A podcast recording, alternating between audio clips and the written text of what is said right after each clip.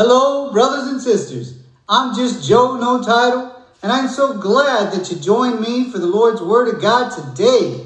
And we celebrate Yeshua, Jesus, the one that is and was and is to come, and there is no other master of the universe. Amen? Amen. So, brothers and sisters, if you brought your Bibles today, please turn with me to the book of Matthew, chapter 5. And we'll read what Jesus says in verse 3. Blessed are the poor in spirit, for theirs is the kingdom of heaven. So, what this means is these are people that are not puffed up with pride.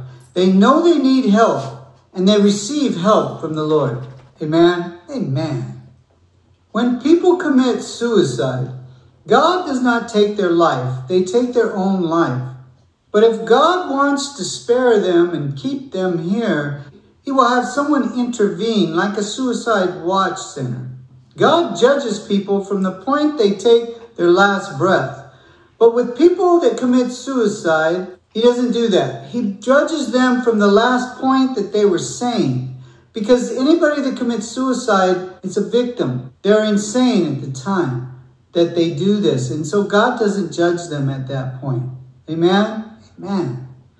I once met a young woman who had scars on her wrist, ugly scars, and she had cut her wrist to commit suicide. But somebody came to her aid. You see, God intervened. And then I shared Jesus with her. I witnessed to her, and she believed in Jesus. And so God put us together so that that could happen. Praise God. Praise Yeshua. Amen. Amen. So turn with me to the book of 1 Peter chapter 4, and we'll read verses 17 and 18.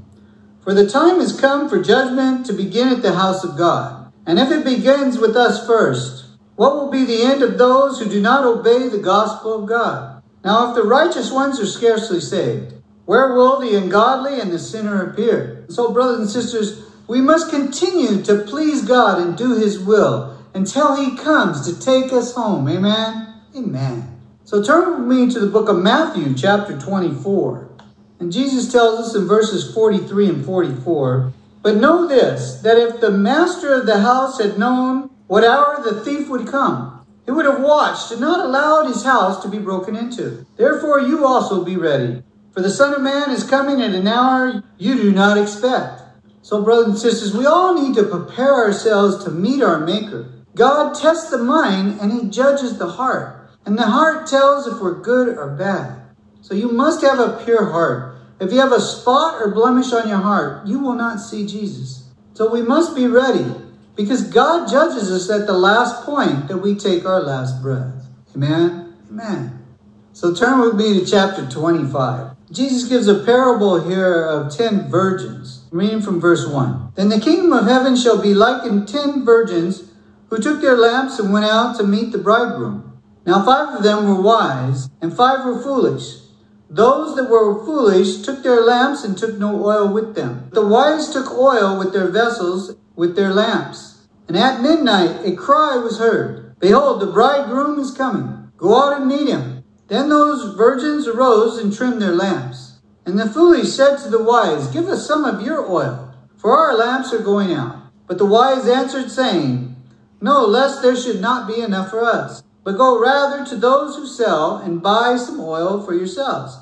And while they went to buy, the bridegroom came. And those who were ready went with him to the wedding, and the doors were shut. Afterwards, the other virgins came also, saying, Lord, Lord, open to us. But he answered and said, Assuredly I say to you, I do not know you. Watch therefore, for you know neither the day nor the hour in which the Son of Man is coming. So, brothers and sisters, the oil here is the Holy Spirit. And so they're all Christians. They're Christian in name. But the ones that have the Holy Spirit are the ones that are living for Jesus, have repented, and have received the Holy Spirit. And they are ready to meet the Lord when He comes. And so, brothers and sisters, you and I have to be ready when He comes. Amen? Amen. In Luke chapter 8, Jesus talks about the seeds. Seed that falls on solid ground are the ones that are saved. He tells us in Luke 14 the ones that fell among the thorns are those who, when they have heard, go out and are choked. with the cares and riches and pleasures of life, and bring forth no fruit to maturity. And they literally choke the Holy Spirit out of them.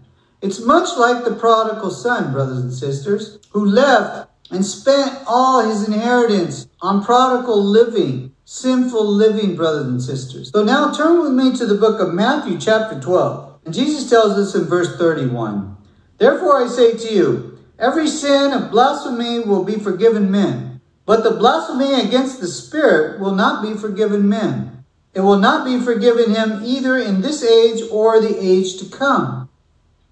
So, brothers and sisters, this is an unforgivable sin. Blasphemy is denying God, and God will give up on you if you blaspheme the Holy Spirit. Turn with me to the book of Hebrews, chapter 6.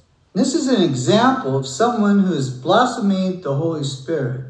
And we'll start reading at verse 4. For it is impossible for those who were once enlightened and have tasted the heavenly gift and have become partakers of the Holy Spirit and have tasted the good word of God and the powers of the age to come, if they fall away, to renew them again to repentance, since they crucify again themselves the Son of God and put him to an open shame now, I'll give you an example. One time I was in church and a man spoke to the church congregation and shared how he was raised a good Christian in a good, genuine Christian church.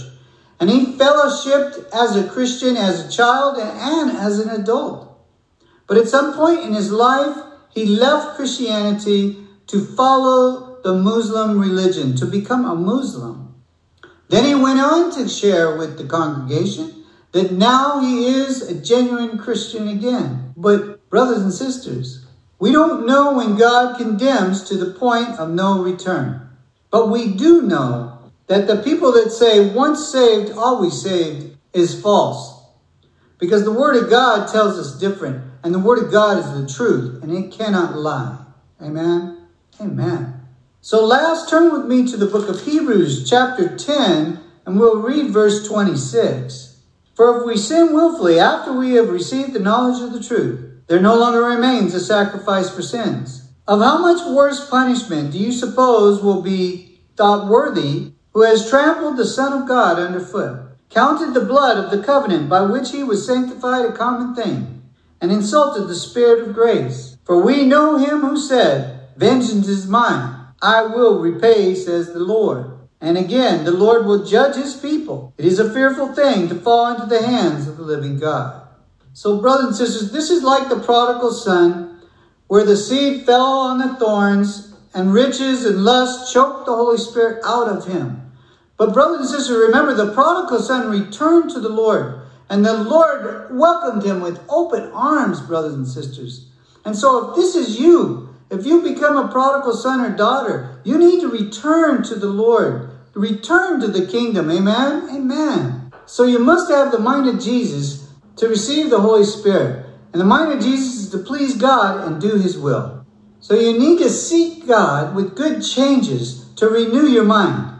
And when you are ready, God will renew your mind and your heart and fill you up with the Holy Spirit. Amen? Amen. So, brothers and sisters, let us keep pressing forward for that upward call taking Christ as our master, our teacher, our example. Believe his doctrine and obey him, and we will all be with our Lord and Savior someday for eternity. Amen. Amen.